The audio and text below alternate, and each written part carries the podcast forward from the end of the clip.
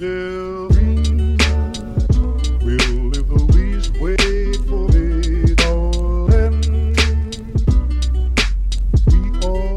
家好，欢迎收听第二期的 Yours 有你，我是 Cecilia。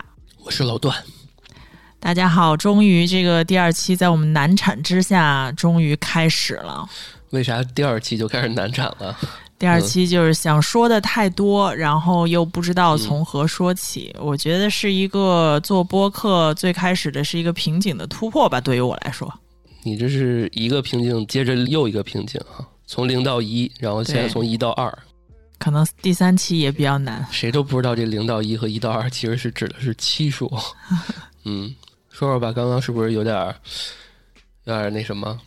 呃，对，情绪没在，嗯然后我就觉得这个不行啊，这个情绪不来，这个录不开，录不开心呢、是，既然是一个做的一个需要以情绪的事情，觉得还是得高涨起来。对，得支棱起来。嗯，那我们今天聊什么呢？我们今天就聊聊现在的这个颜值。哎，颜值，这个为什么会聊这个话题？咱俩不都是高颜值群体吗？你看过之前的那个跨年的时候的新闻吗？咱们跨年的时候国民老公又换女朋友了，哦，那个哦，好像就是在一餐馆是吧？给的就是庆庆祝跨年还是庆生的那么一个照片儿。啊，手挽手就给拉拉走是吧？姑娘长得好看吗？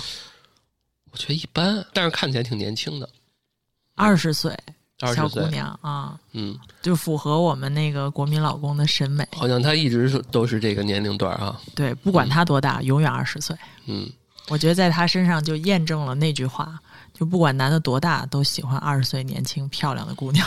嗯，那你觉得这？我之前我记得有人说过他为什么会这样，他们怎么说的？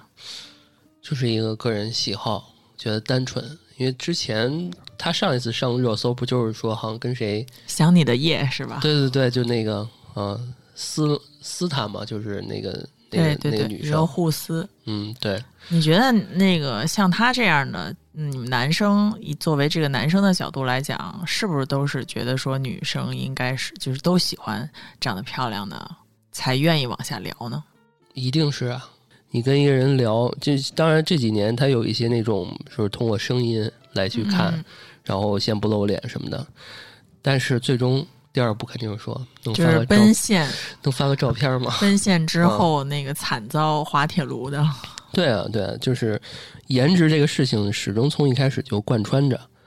嗯，没有照片的啊，就是觉得照片，呃，能不能发点？现在马上发一个给我。你哎，但是你觉得你们的这个好看的尺度大吗？就是弹性大吗？尺度 不是尺度啊，政策就是背是吗？不 不不，就是弹性大嘛。就有的时候觉得嗯说，哎，就是比如说在一个六十分以上，我就觉得是好看的标准了，还是说我得到八十分以上？我不知道别人啊，我个人就是好像没有太多的评分的体系，你就觉得看看演员是吗？看演员，就是接呃可以接受，不可以接受，哎，这是最没有标准的一个啊流氓，流氓。不是不可以接受，那大家都懂就不接受了。可以接受的话，那我不认为说我那我认识这个人，我就一定要说跟他成为女朋友或者怎么着的啊，成为这个情侣啊，那也可以认识当个朋友嘛。就当个朋友也挺高兴。但是如果他长得实在我不能接受，不见得他说他有多丑，但是我我相信啊，有一部分人他肯定是说看这人他就不太不舒服嗯，啊，我就是经常我就是看你不爽，就有那种啊觉得、哎呀没缘分，就是甭管他长得好看还是天仙呢，我觉得太我觉得太天仙也不行，嗯，真长得跟那个杨幂似的，在你旁边好像也啊，我特讨厌杨幂，啊，那这个用的用词不当。你换一个啊。那你最喜欢的女明星是谁啊？这暴露了，我也没有，我也就比如。说张雨绮这种，对吧？啊长得也挺好看，身材也挺好，啊对吧？各这个各个方面都还行。我确实也觉得 hold 不 hold 不住。就是假如说她特别的喜欢我，或者生活中真有这么一位，我觉得可能是不是杀猪盘啊，或者是、啊，天天担心这馅儿饼也不可能掉我头上。对啊，我何德何能啊？就是有一种这种感觉。当然，我觉得如果我各方面条件跟他能匹配的话，都还好。今儿我还专门就这话题采访了一下我爸，你猜你猜我爸怎么说呢？哪个话题？你你我就说我说你看这你们男的是不是都是这个外貌协会啊？喜欢长得漂亮的呀？嗯，我爸你妈在旁边吗？在呢，在呢。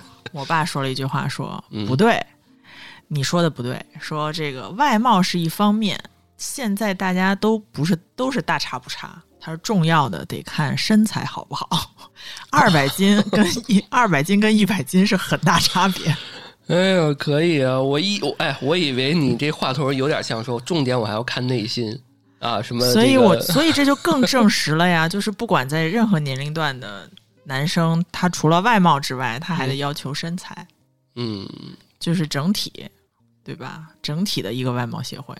如果你这顺着你这么说，身材那还得看衣品，对吧？有些人他身材可能长得很好看，身材可能没有那么出众，比如说过矮，啊或者是这个某个部位，或者是怎么着不好看，然后他搭配的还不好，他没有很好的遮挡住，或者是掩盖住，或者是说调整成他最好到时候适合他的听众朋友来打你来了。那个状态。不是这个是帮助大家进步的，所以你说现在这么多又穿搭博主，然后又是美妆博主，然后教大家这个又变美，然后又又提升衣品，又运动健身，你说谁给女性定的会不会是太太严苛了这个标准？嗯，一定的。我觉得，在我看来，有一个不太好的所谓的认知层面的事情，就是大家都普遍认为，呃，动物性这个事儿在人人类中啊，还是潜移默化的在没有什么太大变化。就是说白了，女生更像是个猎物，男生更像是个狩猎者。嗯所以在这个过程中呢，比如说我是个胖狮子还是胖啊那什么，那最后就是结果上我得到和得不到的感觉。但女生呢，就是百花争艳那种感觉。嗯，可能现在这个阶段，呃，我不是说这样多么的，就我可能我觉得这是不是女权们又要又要打我了？但是客观事实就是这样。所以话说回来，就是像又要长相，又要身材，然后还要一个整体的感觉，嗯，那其实其实挺难的，我觉得。嗯男女交往当中，我觉得女生一味的想要说，比如说跟男生约会之前，我们得有各种打扮呐、然后等等的。但是你们说，男生会这么重视自己的外表吗？因为我觉得女生其实现在越来越多，嗯大家也会看男生怎么样，衣品怎么样，长得怎么样。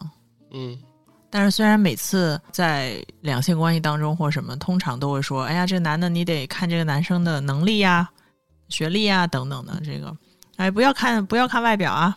那怎么一到女生在这儿就是要看外表呢？嗯，问住我就是我，我觉得啊，如果真的是这个问题，我们可以查到很多的什么研究表明这些东西，但是在我看来，男生一样有这样的困惑和问题，只是说跟女性女生的这个体现形式不一样，各有各的比。以前有一个专门讲两性的这么一个作家，之前就说，其实男性呢加入的这个叫雄性竞争，主要就是比如什么挣钱呐、然后提升自我呀，当然都为了更好的挣钱嘛，然后嗯。来组建他的家庭。然后女生可能的这边的就是得变美呀，美貌如花呀，对，这个其实就是一个特别不平等的事儿，就是你看，呃，从来也没有说男生一直在互相聊说，哎，你你媳妇儿挣多少钱，我媳妇儿挣多少钱，对，会去这样去比但是女生会说我老公多少钱啊，对，对我老公怎么怎么样，嗯嗯，这就可以回答你刚刚说那个女生她就会在乎这些外在啊什么的，男生就可能也会在乎，但是不会像女生那么表面上那么多。然后那个近期正好看那本书嘛，叫《进化心理学》，然后其中特别有意思一点，我觉得也可以跟你分享啊，也跟我们听众分享分享，就是这里面有一一些篇幅讲了那个男女择偶偏好这一块儿。首先，我先说啊，这书里说的 啊，不不是我说的啊，所以从这儿听开始听的，不要不要说我们啊，先摘干净自己。啊，那个他大概就是我先介绍这个女性偏好啊，在介绍男性偏好之前，我觉得这个对于这二者偏好得结合来说明，就是他大概意思就是说，女性偏好择偶的偏好主要围绕着就是男性是否能提供丰富资源，供自己成功繁衍。还是最后组建家庭和繁衍后代这块对儿。然后为什么围绕着是这个呢？就是因为有两个前提啊，第一是，呃，资源主要是由男性积累的，往就是它这个数据的前提啊。第二是资源不同的话，能提供给女性的资源量也有所不同，因此只有找到一个资源丰富的男性，这样男性才能提供给女性足够的资源，女性才有能够成功的繁衍后代这种机会。嗯，其实也就是说，因为女性在成生长的过程当中，她可能接触到的都是呃一个维度的人脉啊和资源呐、那基本上有另外一个人来这个组成家庭之后，那肯定希望能够扩扩大嘛，嗯然后就是人往高处走的这么一个概念。所以，其实，在社会的角度来看，咱抛开男权女权不说，就是女性找到一个合适自己的呃老公，其实是比男性找到一个合适自己的老婆要难很多。如果这么说的话，其实就是长得好看的人到处有，嗯，但是好，但是能给你提供资源的，供你。或者说对，然后能够嗯让你、呃未来繁衍的时候更容易。那你说那些什么央视名嘴，或者是什么那些女星什么，最后找一个土老板，然后长得也不怎么好看，他们最后所以他们人家有资源呢。呃，所以他就摒弃了容貌这方面的这个基因的传承，对然后其实你看那个就是这个叫什么企业或者什么这个让他的、啊让他的下一代可能能够更好的生活，来嗯提供这个更好的生活和一个更好的环境。因为我觉得女性可能先天上就没有男性在外面打拼那么容易。也不是说人家是这个打拼容易啊，但是确实女性到一定年纪啊等等的有很多限制条件。女性一般都是相对来讲，希望回归回归家庭，能够照顾家里面，男主外女主内吧。那你是可能赞同这种？呃，我觉得女性不应该被说，就是说完全的说，哎，你不能上班，你得在家里照顾孩家里孩子什么的。我觉得女性是，而且现在大家都已经这个是这个是二十一世纪了，就就更应该要有自己自主的选择。如果我选择了，我想在家照看小孩儿或者什么，我觉得这是你你应该你你喜欢这种，那你就做这种。嗯但是如果我有，我觉得上班更适合我，孩子我也想有，但这现在有这么多条件可以帮助你，并不是非得要回家。嗯我觉得还是一个选择权的问题，因为现在给予了你社会啊，或者说你的家里、你的另一半呢，给予了你这种选择权，你就可以来选择你未来的人这个人生或者发展方向也好。就我可以不这么干，但是我有自己的主动选择不这么干，或者是我要想干了，你谁也不能拦我。我觉得可能以前的社会比较封建的时候，那是你没有选择权，女性没有说话的权利，对吧？嗯你可能当被谁谁谁就给买了，或者是什么。对对，然后刚刚说这几个前提啊，然后具体我来展开说说啊。我觉得待会儿那个 C C 可以排个序。就看我先选哪个是对吧？，你看啊，一就刚刚我们一直说的经济资源，就是嗯良好的经济前景、高社会的地位，嗯就这些都可以作为这个呃资源吧。比如说我我老公是哪儿哪儿院长，那听起来就是比医院的什么主任要好很多吧，嗯对吧？那我既然我老公都是院长了，我肯定得炫耀一下，对吧？嗯，这其实就是围绕男性是否能提供丰富资源来展开说明的，嗯因为女性社会地位啊，对啊，背景啊，对，然后第二啊，这个女性看重的择偶标准就是年长男性。当然，这里边的年长偏好是针对于自己跟自己比啊，就是更有责任心嘛，更成熟嘛。嗯，就是一，但是、啊、可能这个调研那时候还不流行姐弟恋。对，但是啊，这个我觉得这点跟刚刚说的那个资源其实是有相贴合的，因为往往年长男性他他才能有更多的资源对对。然后第三点啊，嗯女性更看重男性就是上进心，嗯，上上进心，这点我也挺看重的。勤奋嗯，啊，不能懒惰，天天躺着。对，啊，因为我记得我妈，呃，有一个之前，嗯，她住院的时候有一病友，然后那病友的那个，呃，是一是一个女的嘛，然后她的老公，他们她她他们一家子有一小孩儿，那孩子可能从日本回留学回来，不知道是中了什么招儿，或者是说受什么刺激，就一直想就是抑郁症自杀啊什么的。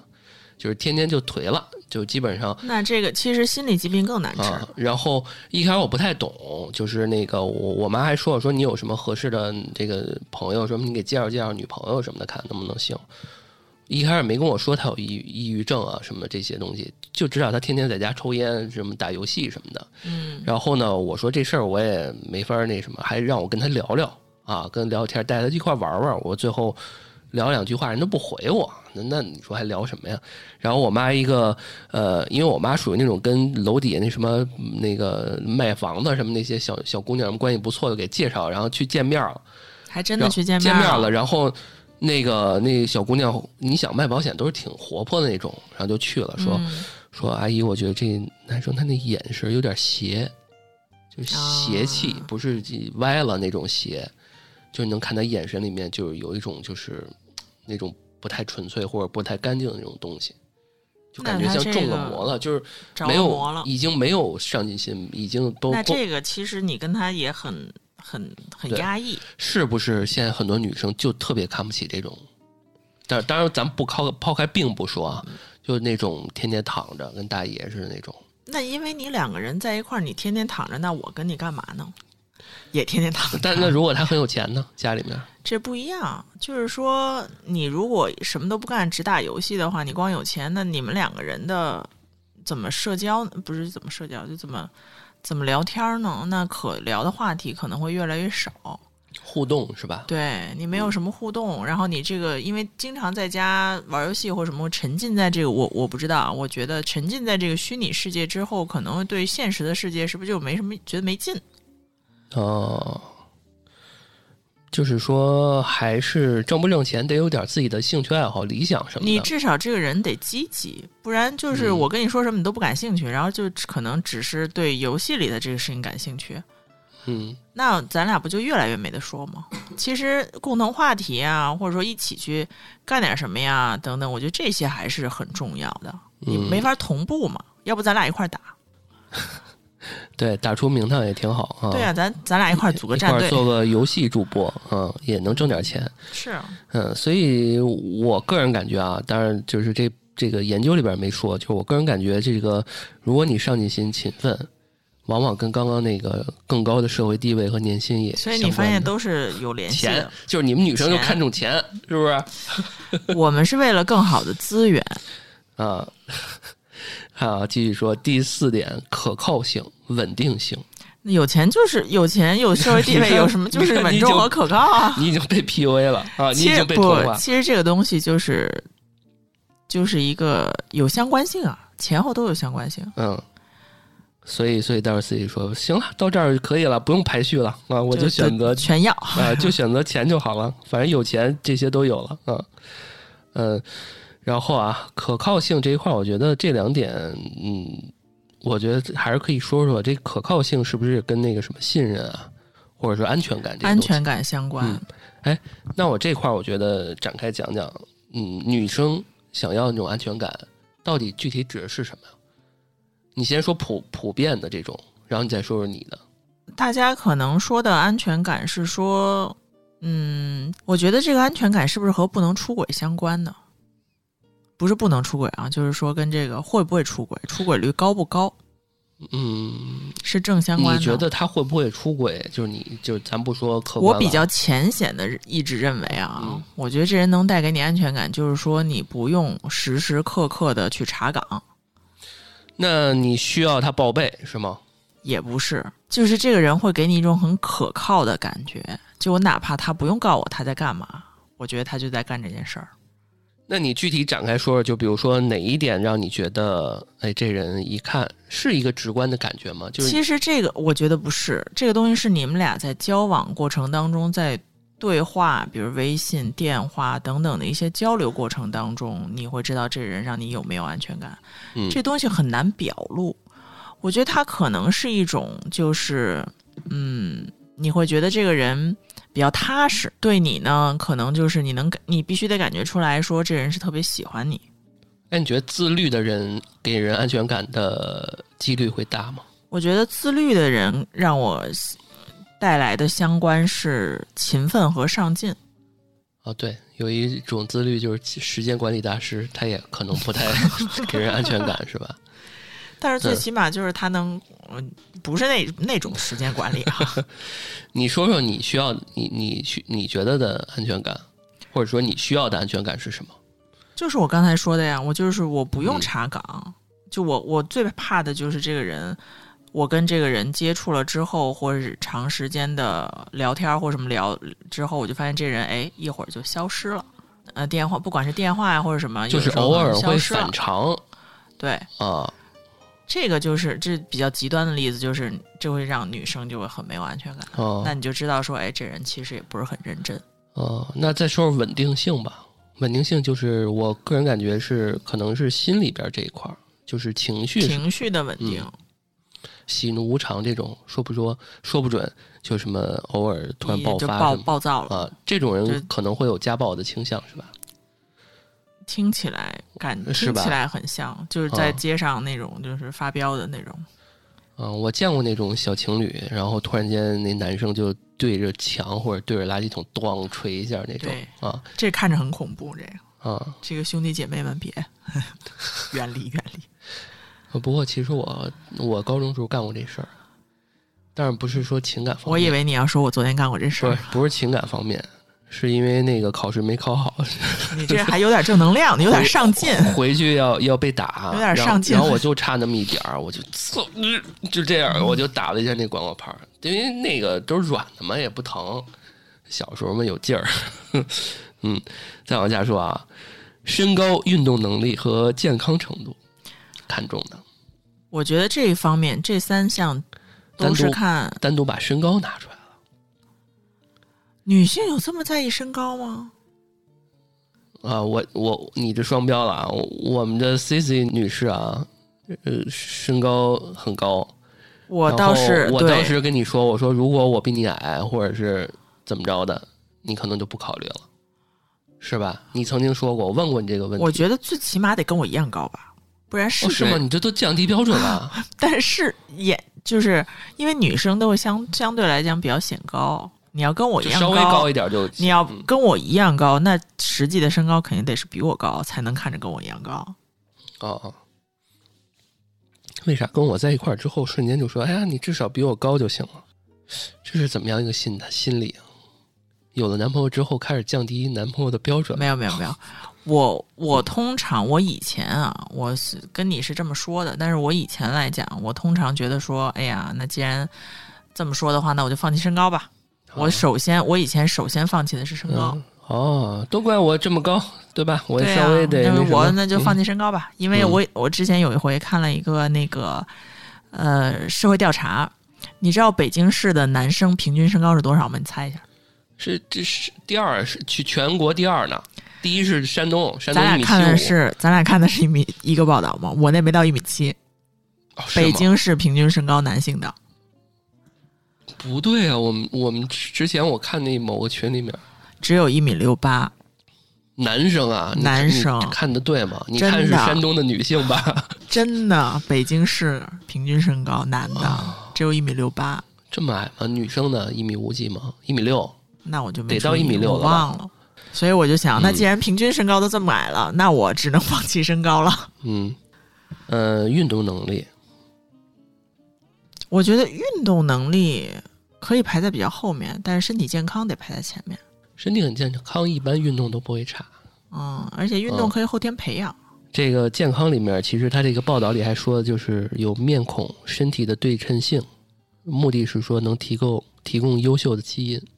对啊，当然，他其实这个报道其大家实说的很生物性。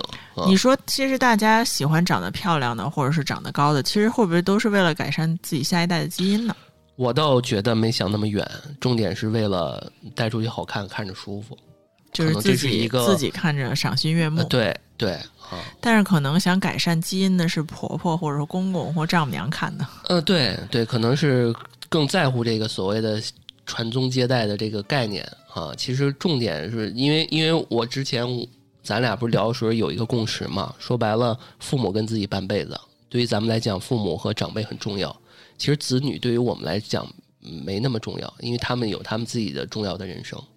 对吧我记？得我之前跟我我们家亲戚说了一句话，我就说那个你得跟你老公未来一起生活。我说我表我说我表弟未来会见识，就是成立自己的家庭，和你们就不是一个家庭。嗯，对啊，其实孩子长大了以后，他总归还是，尤其又是男孩儿，总归还是要成立自己的家庭，等等的。嗯然后我姑姑就表示非常不能理解，说你这是什么言论？对啊，对啊，我现在挑拨我们三个人的关系。随随着我年龄越来越大，我现在也渐渐能理解我妈，因为他们还没没有琢磨过这个味儿，他们总觉得哎呀，你是我的啊，嗯，就跟现在那个张兰女士也是，所以这就是人家什么在对在一嗯个桌上吃饭，然后这个什么老公给老婆夹菜，然后这个丈那个婆婆就会瞪瞪他，心里不舒服。嗯，然后啊，继续说，呃，都已经到第六点了，才开始玩点内心的，就是爱情和承诺。嗯，你觉得结婚的时候，这两个人是不是必须得拥有爱情？我觉得是，如果没有爱情的话，这后半辈子会非常难过。呃，很难维持吧。嗯、对，我觉得精神的力量还是比较强大的。嗯，说有个钱，或者你们俩有个什么互互相有个什么利益绑定，这东西，呃，十年河东，十年河西，顺是有什么经济利益什么的，过几年政策一变，瞬间没了也有可能。对，而且因为通常你们组建家庭和开始谈恋爱的时候，比如说像这个二十多、三十多，其实嗯才是在你人生当中长河当中前三分之一的时间，对你没积累出财富是很正常的。对啊，但是你们如果新奇的话，那你们真是在任何时代，你们都可以适应。嗯，对吧？你干就是你们能决定你们的下限到底有多高，但是上限你们是不可估量的。但是如果你们真的是连爱情都没有，那就没戏了。就只是一块搭伙过日子，就是像之就是前、像之前有这个直播里的大哥说的这个，就是他合适，嗯，记得吧？对对对，嗯，承诺呢？承诺你觉得你需要你很就是女生们都很需要男生给自己一个什么承诺吗？虽然很多时候都是骗人的吧。我永远爱你，但这个你你不能不说呀，得说对呀，你不能不啊说、，你需要？吗？肯定需要，至少你在那个说这个誓言的时候，你不都得说吗？嗯，那为什么很多时候都是睡觉之前说？呃，我觉得这个表达是你随时随地都可以表达，对吧？我爱你，我爱不爱你？我哎，那比如说咱俩去外边吃饭的时候，然后看你吃个什么，我好爱你啊，我就就就，这个又有点假。现在现在老段这个 眼神非常的假。那你觉得什么时候说比较合适？我怎么没见你是跟我说过呀？就我也说不出口，其实。我们是怪不得你们女人就把这个事儿排在了第六位。我看，我感觉这跟你的那排序差不多吧。当然还有一些其他，比这心理咨询还是很符合女性的那个啊调性的。当然这个第六点就是爱情承诺，然后第七点就是其他的。其他里面其实分为，比如说相似性，你们俩有没有共同语言共同的语言、啊价值共同话观啊，嗯价值观啊，甚至什哎么，那他把这个排到这么这么晚吗？政治倾向啊、世界观、知识水平。哎，其实很多之很多现之前的很流行的话题，不就说吗？我得要这个人三观一致，他把这个三观排在很前面的。嗯，我个人感觉他这个描述或者说他这个报报告，其实更多的是说你们俩在组建家庭家的时候嘛，庭的对，不是说恋爱，嗯，啊。你要说就是一个普通的 dating 的这种，那可能这个其他里面，比如你俩聊得来，对吧？你们俩可能会放在第一位。都讨厌某国，或者是都喜欢某国，那可能就瞬间就弄到一起去了啊。然后比如说还有几个偏向啊，就是特别是女性的，一个是幽默感，一个是声音哎呦，啊，声音排的这么排的这么前啊，对，都排到前十里来了。嗓音对吧？嗯，你觉得我声音怎么样？那在我们这播客里，十大声优了，给你。嗯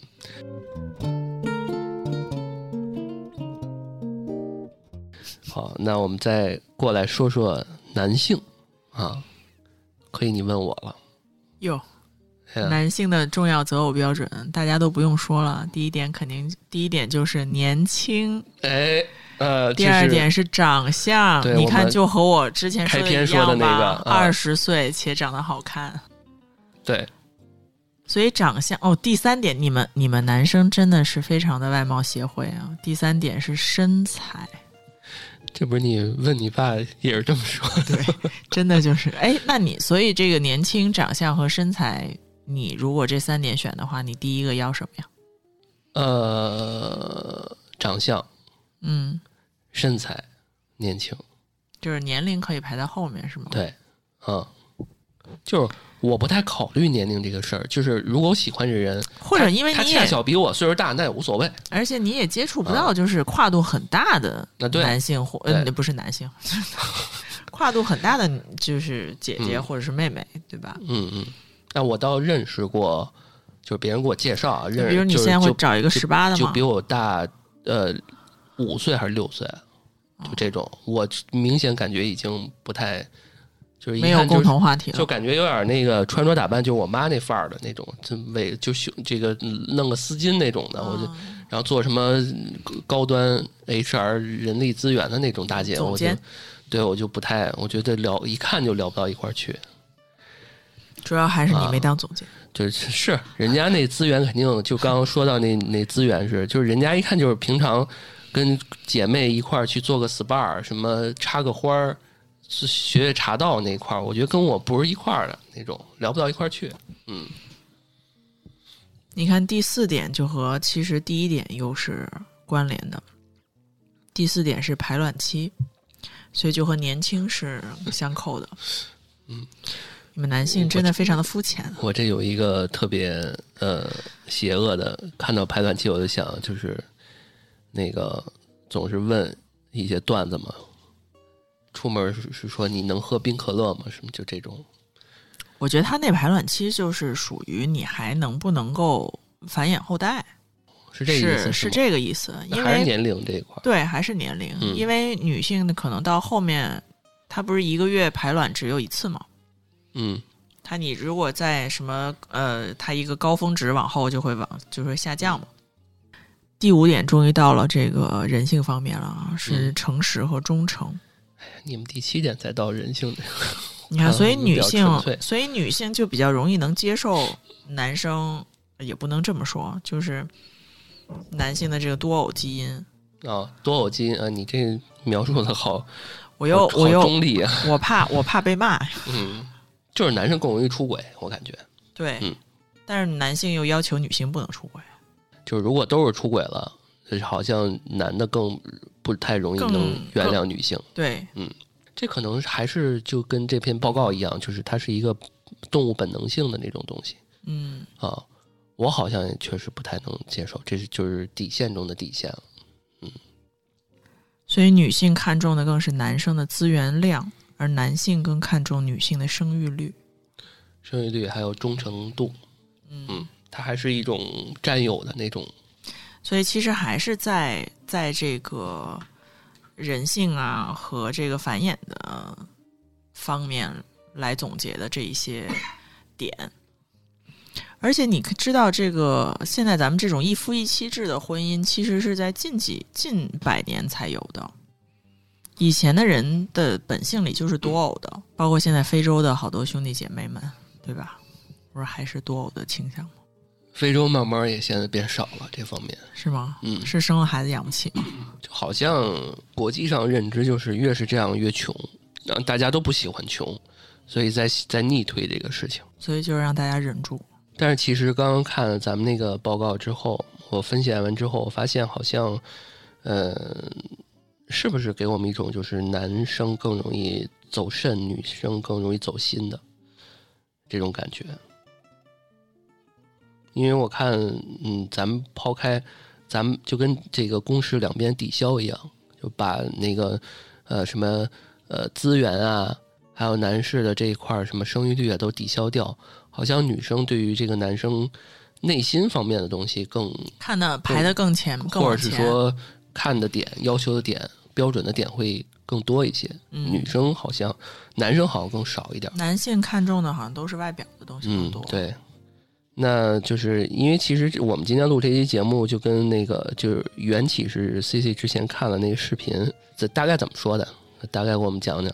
就是男生呢，其实更容易走肾。怎么说呢？也就是说，男性喜欢的类型通常都是通过外表来分的，那有可能是一些、呃身材好啊，或者长相等等的这些。那他们呢，专注于找这样的姑娘之后呢，他觉得说，哎，我谈的每个姑娘都不一样啊。虽然，但是在外人看来，可能我长这这些姑娘长得都一样，但是呢，性格啊等等的各方面她都不一样。那相相反来讲呢，女性呢可能会比较的相对于说，我先放弃放弃掉这个外貌上的一些东西，但是我可能更看重的，比如说是资源呐、学历啊、背景啊等等的。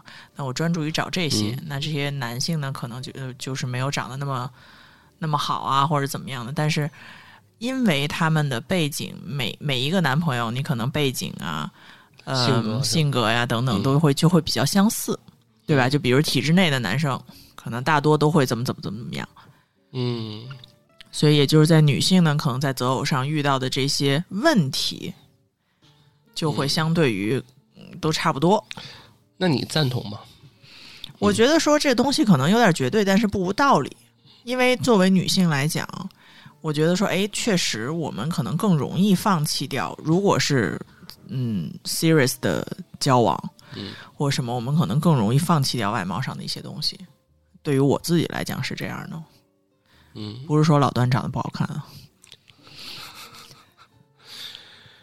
也没有好但是更看，就是就是我我是不是可以理解为你喜欢的，还是说或者看重的更是说这个人的内在性格方面？对你可能嗯会想说，更看重一些这个能不能合得来呀，能不能聊得来？节目之前，我好像确实你问我你喜欢我什么，我就觉得长得好看，身材好啊，对吧？我好像说过这种话嗯啊。你天天说。就男生可能真的是偏向于这种，因为我反想了一下，就是我身边有几个哥们儿，男性朋友哈，这个之前都说，说我找女朋友就是几个点：高大、肥、美、白。然后开始说什么，就不管是在哪认识的，但是他说只要能套进我这几个几个这个象限里面，然后我就我就喜欢这样的姑娘，哦，肥美白，嗯。就是个子高，嗯然后可能这个身材好，嗯，要哪儿有哪儿，要哪儿有哪儿，嗯长得漂亮，嗯肤色又白。嗯所以后来我也看了一下，他交往过的这三四个姑娘都是这个，无一例外全是美女。然后他跟你说，哎呀，虽然分手，但是不一样啊，哪儿一样对，都不一样，但是在我们看来，哎，确实都特别符合他这几点，嗯完全符合。嗯，好像确实是，好像身边我也有这样的姐们儿，就是你看她，她交的男朋友有很好的，就长得，我就我说，哎，这男朋友怎么长得长得这样，你还跟他在一起？但我发现可能她这几个男朋友性格都差不多，都是那样的。她可能喜欢的，比如说是，如果想要稳定，我可能会找体制内的公务员儿，嗯或者说那公务员儿可能就会稍微的呃内敛一点儿，嗯，或者说有城府一点。啊，对，然后这个可能更对于人待人接物啊等等的这些更，更假一点，哎，我刚想我也找不着这词儿呢，更虚伪一点。对，啊差不多就是这意思吧，就更圆滑一些。对，如果我们有那个体制内，别别骂我啊，更便于理解而已啊。对，嗯像我们这种口贩子，没有体制内的，就是说话也圆滑。立马给自己着吧上。嗯，对，什么是看这这事儿还是看人。嗯对啊，其实我觉得就是说，职业呢也可以，其实代表了一部分一部分人有相同的个性。嗯，那你觉得，那老段，你觉得现在这样，你来给我们广大的女性同胞给点建议吧，在择偶上，他们应该找什么样的男士啊？嗯，我觉得女性们应该打开一个上帝视角，就是我觉得刚刚我们提到那几点其实挺重要的，因为我们谈恋爱，我们假定说谈恋爱还是奔着一个呃未来能走向婚姻家庭的这个层面上来讲，所以刚刚我们说那个报告，其实那本书里面不无道理，对吧？如果你这么去直接去按照这个去沿袭的去去做，我觉得也没有问题。啊，但是呃，得都有，你不能只看前三页儿那你看看完前三任，那你就没有后面。那你说要我什么都有了，这样的人能找得着吗？嗯，所以得看你更看重哪个嘛。所以我说你要排个序嘛。啊，那排在最后那个你就取长补短，很有可能就没有。如果他已经那个是亿万富翁了，可能就找一个百万富翁就可以了。对啊，对啊，为什么会会有一些人说说，哎呀，他已经亿万富翁，给我这么好的家庭，我还要他什么忠诚啊？但是你不能有用这种方式去给自己去一个找补一个东西。那你你要做的是说，他已经亿万富翁了，我能给他提供更好的价值，或者是说我也可以，就是在这个婚姻当中、关系当中，你们两个人都得相互付出对。我还能让他很忠诚，那是他妈的可以说的点，可以你是牛逼的啊。嗯，但是这男生女生都一样啊，这个我觉得你们得势均力敌。啊我始终觉得势均力敌特别重要。嗯，家庭主夫这几年也特别多，女性特别强，对，男性在里面，那女性这个职场这个外边的这个阿猫阿狗也特别多，出轨的一样我。因为我嗯始终觉得没有办法做两个企业家，就是这俩企业家没法结合，没法过一那个当当网那两个人，那两个吧，对呀、最后啊不是也那分崩离析了吗？那个摔杯子那个，对呀、你就说他已经是一个 CEO 了，他再找一 CEO，你说嗯你们俩谁领导谁啊？嗯，当然，这种夫妻店相互扶持啊，就是扣一下我们第一期那期那题，其实也是啊。如果你们俩呃已经有很多的经验，在这方面有很多独到的一些见解，或者说已经磨合的很好了，也没有那么绝对说不能一起，都很强。嗯，你像咱俩就很强啊，对吧？我始终觉得，就是如果是广大女性朋友的话，就是一定要想想到说自己能够自己是什么长处、什么短处，然后对方能够有什么取长补短的地方。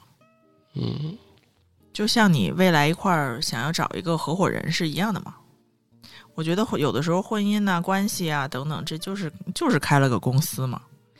我觉得如果我跟老段的这个电台能够持续的开下去，说明我们这公司办的还不错。那我们这期就先聊到这儿，希望大家踊跃的给我们在评论区，如果有什么想聊的，或者说有什么意见见解，欢迎在评论区给我们留言。然后，如果有跟我们相关的想给我们提问的，或者说想要把你的故事告诉我们，就欢迎给我们发邮件。好好，那我们下期再见，拜拜拜。感谢大家收听，拜拜。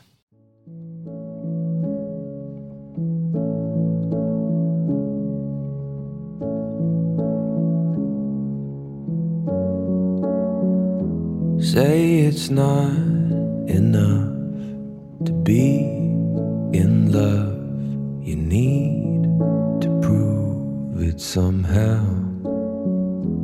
It's not dollar signs or pickup lines or anything that you could kiss away now. That sinking feeling that you get when you say something you'll regret. Cause you were jealous of some stranger that she met when you were gone. You feel insane. Love is